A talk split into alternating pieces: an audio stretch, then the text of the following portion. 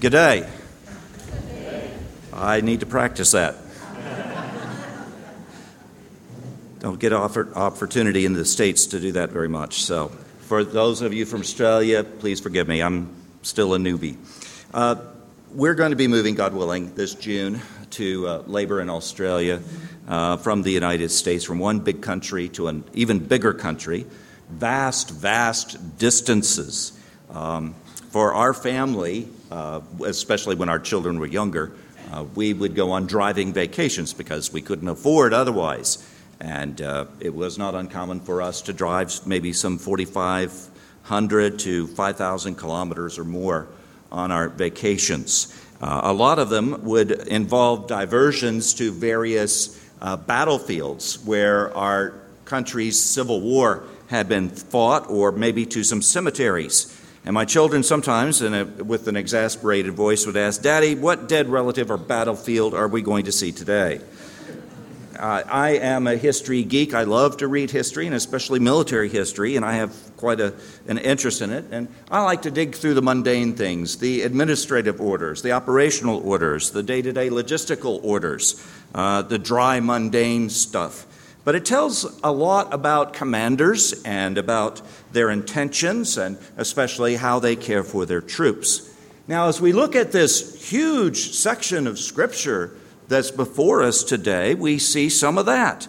Uh, the Lord God, if you uh, remember, is uh, leading his people by the pillar of fire and cloud. He has organized his people uh, for warfare. He's imposing a military discipline upon them. In fact, the children of Israel are undergoing a sort of basic training or a boot camp.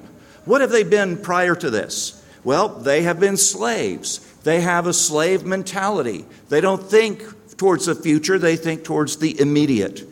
And uh, God is now in the process of changing them from slaves to sons. He is in the process of giving them a hope, giving them a future. He has promised to them this land of Canaan that they are to go into, but it's not going to be a cakewalk. It's going to be tough. They are also going to need to be toughened up quite a bit in order to do this. And so as we see here in uh, the book of Numbers, that God is putting his people through a sort of basic training. Uh, that work of basic training is one where uh, you have a soldier coming in or the new recruit, and uh, he is being shaped and molded from being a civilian and a civilian mindset and expectations, and now learning to be a soldier.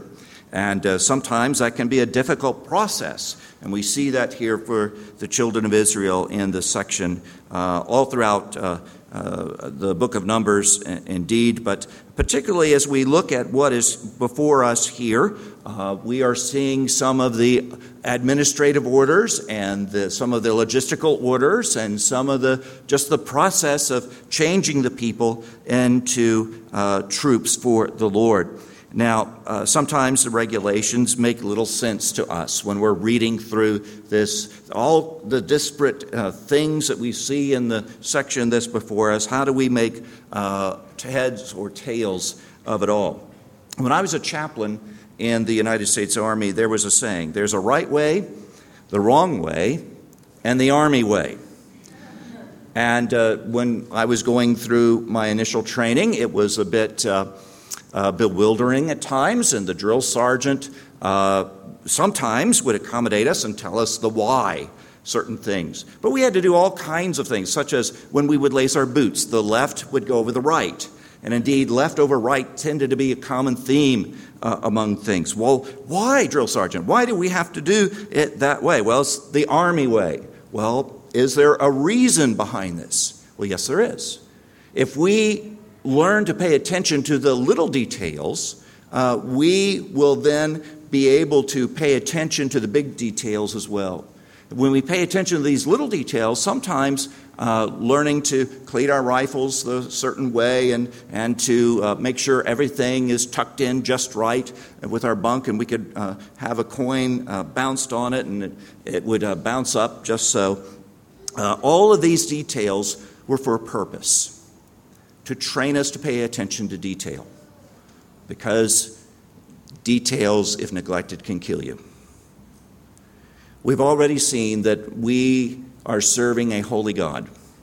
And all the regulations so far that, that God has given, if you were with us last Sunday, and um, Andrew began the, the uh, studies here in Numbers, we saw all of these regulations, all of these commands, all of these things here uh, that are impressing upon God's people the holiness of God, the necessity that of our entering in to the worship of God in a way that would be pleasing to Him. Now, some of these regulations that we read here in this section in Numbers may not make sense to us today, but God has given them to teach His people some practical lessons. So, what we have before us, a rather hefty portion of the book of Numbers, and, and what a range of regulations here. We didn't read the whole of the passage here. In fact, when I last preached through the book of Numbers uh, back in the States, it, I took this particular section and it took about nine weeks. Be okay. It, you know, it, we're going to get out uh, before Thursday. Um,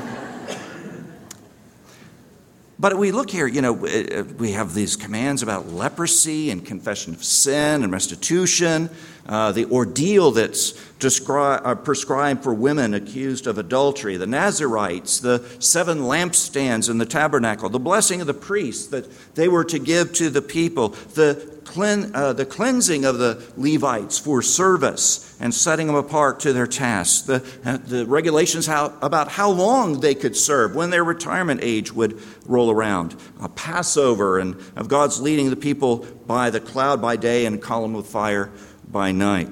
And then this last part with the trumpet signaling the people when they are, uh, as the whole of the nation, to move out on the march.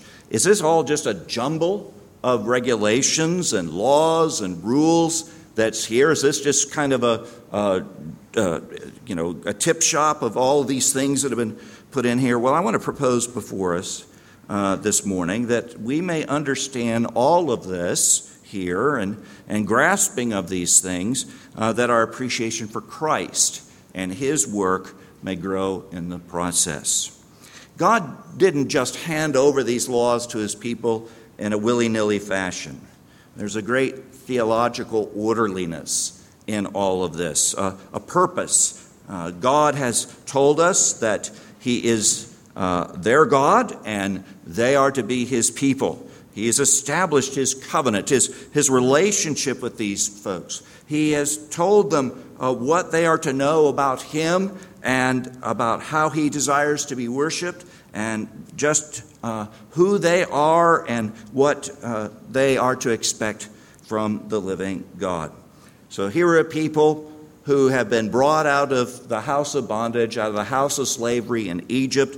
They've been constituted a nation, and now God is giving them order and structure on how they might uh, live for Him and to enjoy Him uh, forever.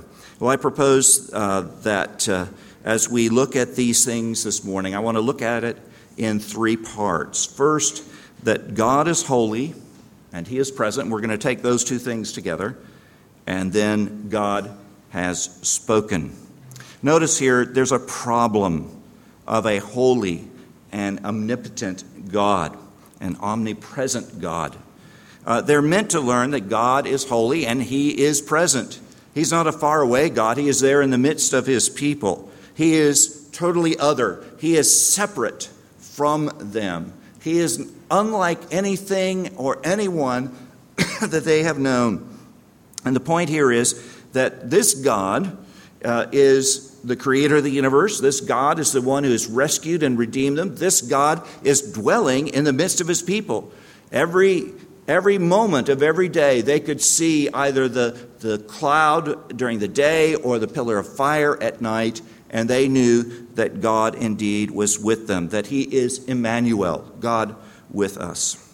So, blessing, God is present with His people, but His presence requires purity on the part of those with whom He dwells. These people are to go to great troubles uh, as you read through the text here on how they are to live in a manner that is pleasing to God. And, and it is so intense it is so down to the letter. It is something that you just can, cannot brush off It is something that you have to be mindful about every waking moment of the day. It is something that you cannot take for granted. It is something that requires your attention to every detail.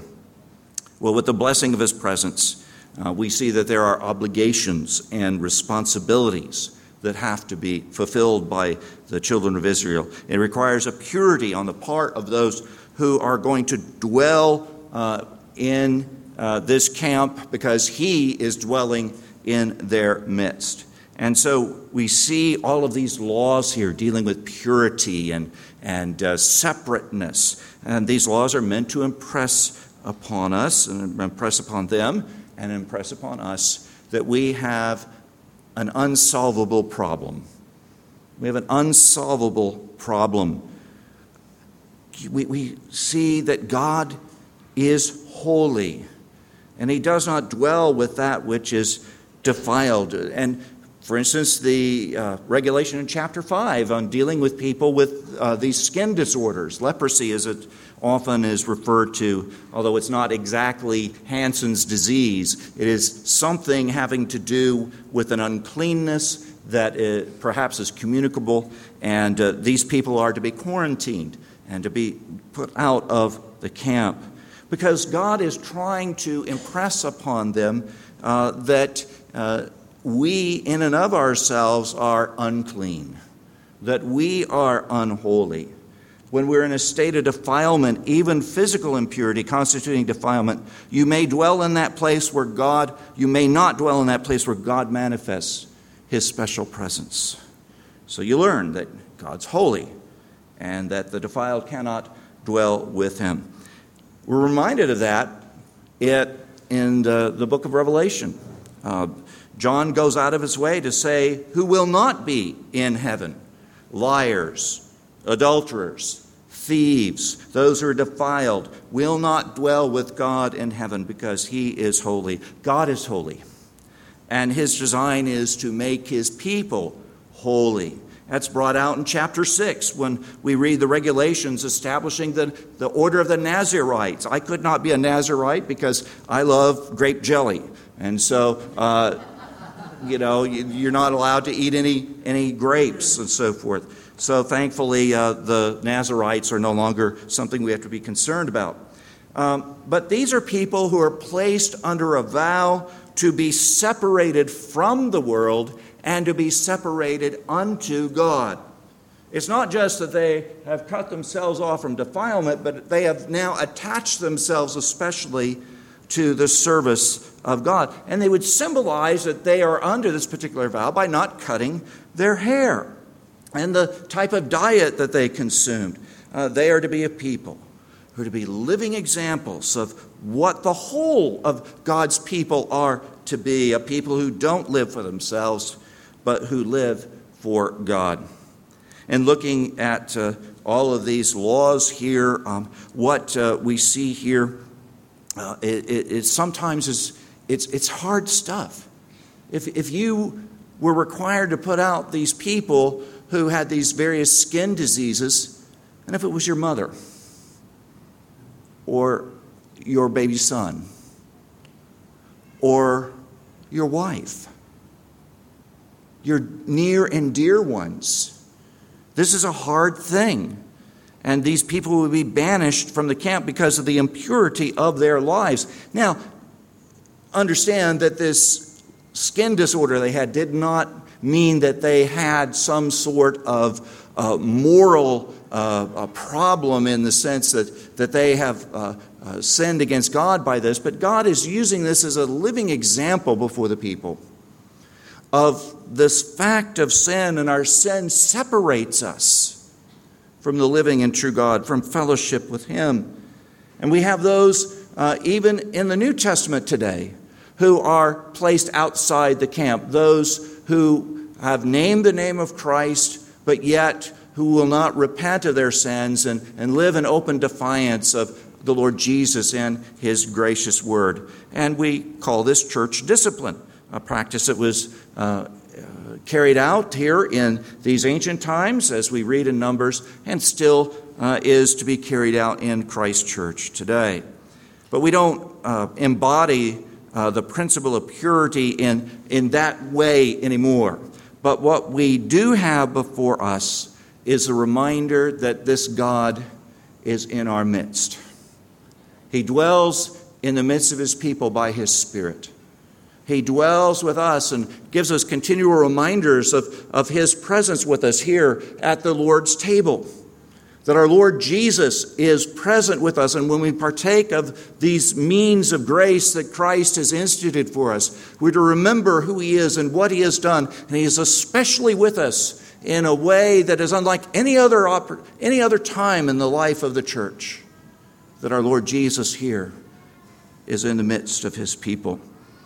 And so our Lord has condescended to dwell with us, to tabernacle amongst us, as John says.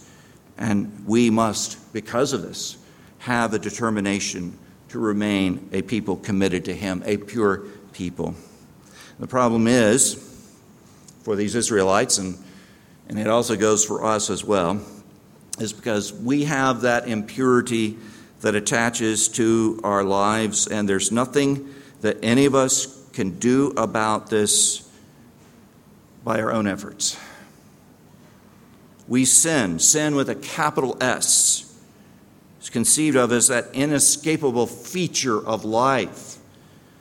We sin by omission. We fail to do those things that God has commanded us to do. We sin by commission. We do those things that God told us, don't do this, and we do it. Uh, we are not being or doing what God requires, and we do what God forbids willfully, or perhaps even unawares. But throughout this life, we sin because we are sinners by nature. We do this, and we have that awful inheritance from our first parents in their rebellion against the living and true God. There's only one born of a woman who is holy and harmless and undefiled and separate from sinners our Lord Jesus Christ. Every one of us, if we think about this, if we're in Christ, uh, know that uh, we have uh, within us uh, no good thing. We look at the world around us and we are deeply, deeply disturbed. We, we know that this world is wretchedly broken. We know that indeed if, if things were to continue on the way they go. We could expect nothing but God's righteous wrath and curse forever and ever. We have this problem. You see, all of these regulations concerning separateness, all these regulations concerning uh, their sin, is meant to impress upon these people just how enormous our problem is. You see, we, we go through life thinking that somehow we're able to uh, put things together and kind of hold it together, kind of uh, with a, we, we use duct tape in the United States for just about everything. Do you, do you use it here in Malaysia? Okay, you know what duct tape is. Okay. Well, we duct tape everything together and hope it hangs in there. But uh, we cannot do this with regards to our relationship with God. No. No, our, our lives are so shot through with sin we do impure things because we're impure in our very nature. Our lives are impure. Our every sin deserves the wrath and curse of God. We deserve this separation from God. We deserve to be placed outside the camp.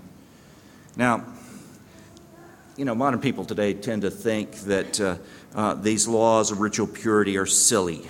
They're, they're just some ancient, uh, uh primitive thinking. Uh, what do these outward physical things, uh, like these skin diseases and bodily discharges, have anything to do with the question of what is good and, and what is evil?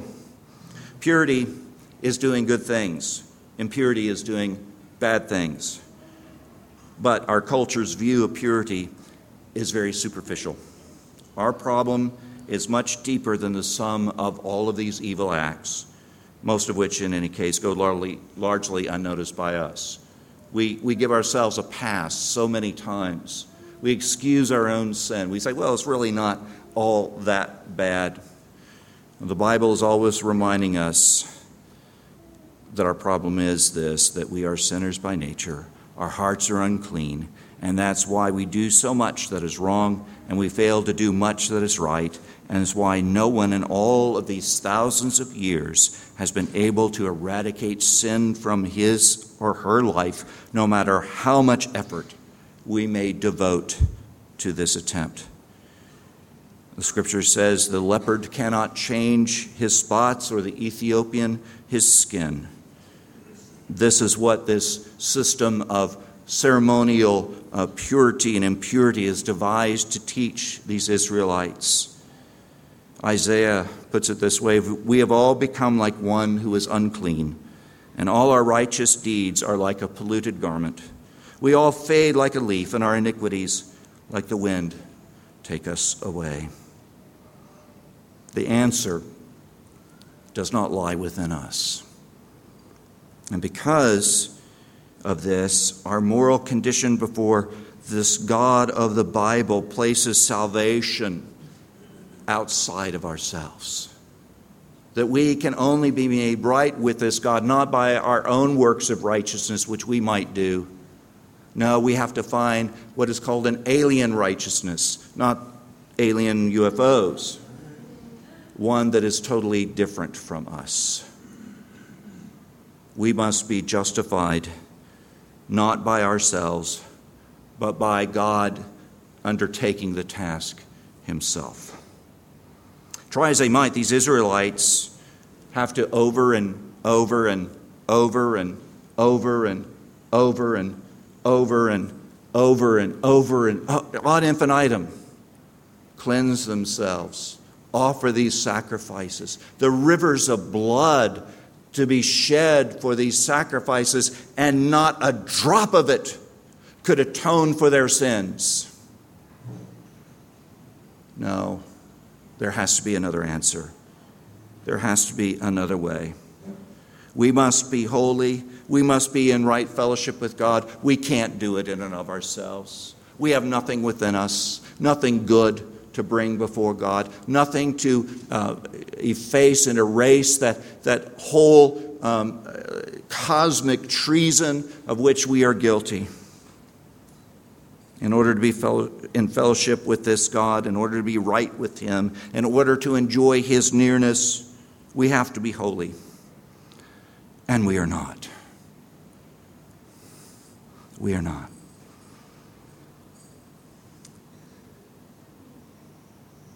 That's at the root of man's problem.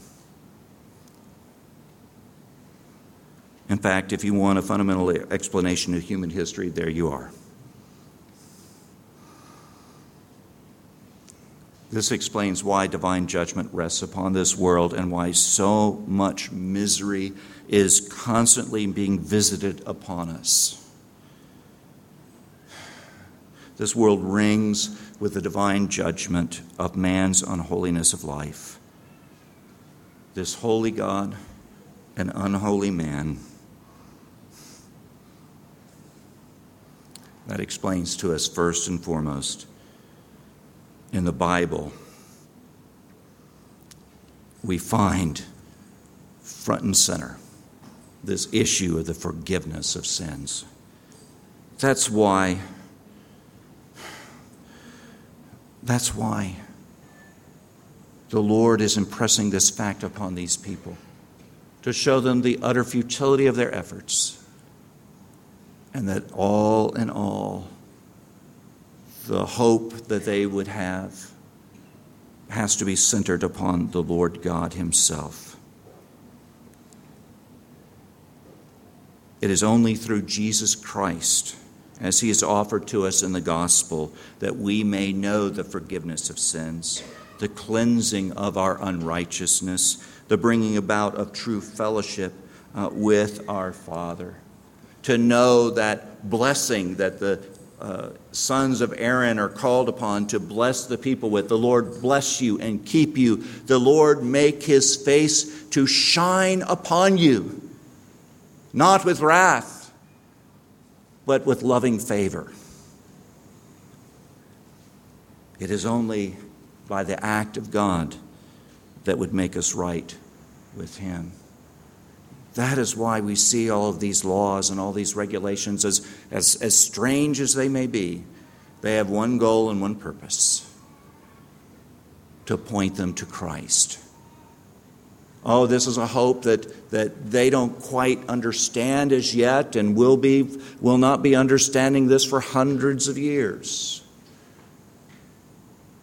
But by faith, they trust in this God and they know that this God will provide for us a Savior.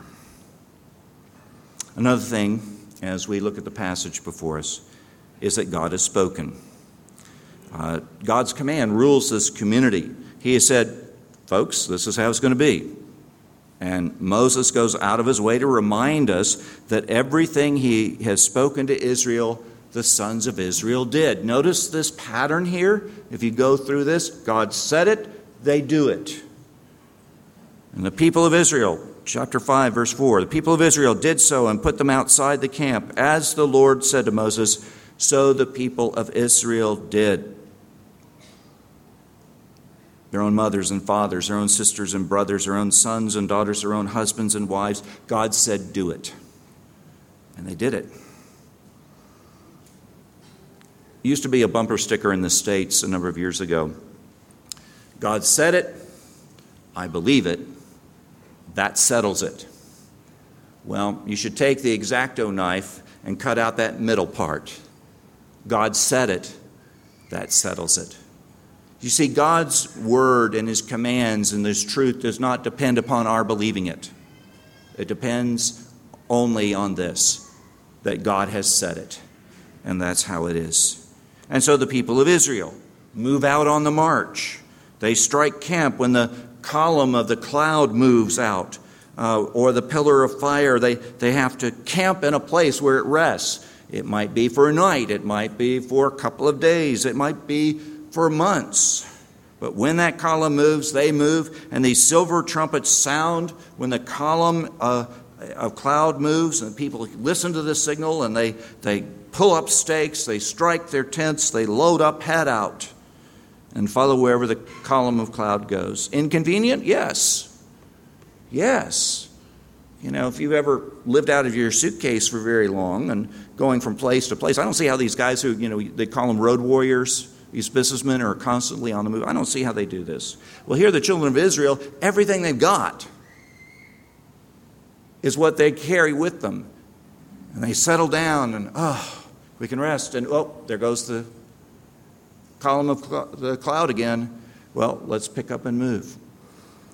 When God directs, they follow. God is training his people to look to him because he gives the marching orders. He leads, we follow. Do you live by the book? Do even when this book asks you to do something that goes against your desires, against your comfort, against your convenience, uh, that you question in your mind, Lord, where are you taking me? Is it going to be safe? Will I suffer loss? Will I feel pain? You have to be careful sometimes what you pray. You know, my wife and I had prayed, Lord, raise up laborers unto the harvest. And little did we know that we were some of those laborers. As God's people, we live by the book because God has spoken. He speaks, we do. Well, and looking all of, at all of this, you might say, well, what about us on this side of the cross? You know, we, we don't have all these sacrifices anymore. We don't have the tabernacle. We don't have these Nazarites going about. We might have some long haired folks out there, but they're not under a Nazarite vow. The reason is all of these ceremonial things were fulfilled in Christ Jesus. That all these things in the, in the Old Testament were types if you ever worked with a, a, word processing program, now Word doesn't do this much anymore, but you know, I'm going to date myself. If you go back to Word 6.0 when it's in DOS, okay, and when you're, you're, you're putting together something and, and maybe you want to put in a graph or a picture and you don't have that file ready yet, you could put in a placeholder. You know, it was kind of this line thing with an X in it, and there it was. And then you could just kind of do the layout around it. These ceremonies, these types, are a placeholder in a sense for that which is perfect to come. Yes, they're reminders to God's people of their inadequacy and that all the adequacy is going to be found in God. And it is going to come, but it shall indeed come. And so, with the coming of the Lord Jesus Christ, all of these things, the, the sacrifices, the type of Nazarite vows, and all these other things that we'll encounter here in, in Numbers, have gone by the boards. Why? Because Jesus Christ has fulfilled these things. They all pointed to him. He has come. He has been that spotless Lamb of God to take away the sin of the world. He has come and fulfilled all these things and filled up all of these things with the meaning that they had and was, in a sense, longing for, for that fulfillment. They've been fulfilled in Christ Jesus. Well, you may say, well, okay, they, they've been fulfilled, so why are we bothering reading about them? Well, you never know where you are until you know where you've been. And you cannot appreciate Christ until you see all of these things pointing to Him, telling us something about Him and His work, because then we will begin to appreciate who He is and what he has come to do. So let me put in a plug for the study of the Old Testament. History. I got to say that, I'm a historian. See, with the coming of Messiah, and especially in his sufferings and death and resurrection and ascension, all of these things have been filled up to the brim and are overflowing. The message to the writer of, to the Hebrews is that Christ has indeed come to complete that to which the Old Testament sacrifices looked forward in time. Hebrews 7 26 through 28 says, For it was indeed fitting that we should have such a high priest, holy, innocent, unstained, separated from sinners, and exalted above the heavens. He has no need, like those high priests, to offer sacrifices daily, first for his own sins and then for those of the people since he did this once for all when he offered up himself. For the law appoints men in their weakness as high priests. But the word of the oath, which came later than the law, appoints a son who's been made perfect forever. So it is highly appropriate for us, even necessary, to grow in this grace and knowledge of the Lord Jesus Christ by studying what these sacrifices mean, what these regulations all point to they're inadequate in and of themselves. They were never meant to take away sin. They couldn't do it, but they pointed to someone who was to come. They're all meant to teach God's people about who He is, about sin, about holiness. So you cannot understand Christ apart from understanding these Old Testament sacrifices and these regulations and these laws. see, Jesus came in a context and this is the context in which he has come. In fact, on that first Sunday afternoon, he is walking with the disciples on the road to Emmaus, and they don't, they don't see who he is. And, he, and they, they're, they're totally blown away by what has happened uh, to Jesus and this whole resurrection thing. They, they just cannot get their heads around this. And he says, Oh, foolish of heart and slow to believe. Was it not necessary for the Christ to suffer and die and be buried and to be raised again? And so, beginning with Moses and all the Old Testament scriptures, he opens up for them. What a Bible study that would be! That they all point to him. When they sat down at bread with him. And he reveals himself to them. And then, then disappears. He said, Did not our hearts burn within us when we were with him on the road? all of these things are yea and amen in Christ Jesus. Brothers and sisters, the Lord would teach us about Himself in this passage. Listen to what He has to say. Pray, Lord, I may not understand all of this and it may be befuddling to me, but Lord, you want to teach me something about yourself. Lord, speak and give me ears to hear and heart to believe and a mind to grasp these things and hands and feet swift to do your will. Amen and amen. Let's pray. Gracious Father, all of these things have been answered in Christ. And we draw near to your table now. Oh, Lord, that you would draw near to us. By all rights, we don't deserve to come. We don't deserve to be here. Because you sit down to eat with your friends, with your family. But we who were once far off have now been brought near by the blood of Jesus. By his once for all offering up of himself for us. As we come now to this table, Lord, oh, let our hearts rejoice in him, that we might taste and see that you, Lord, are good. We ask it, Jesus, in your name. Amen.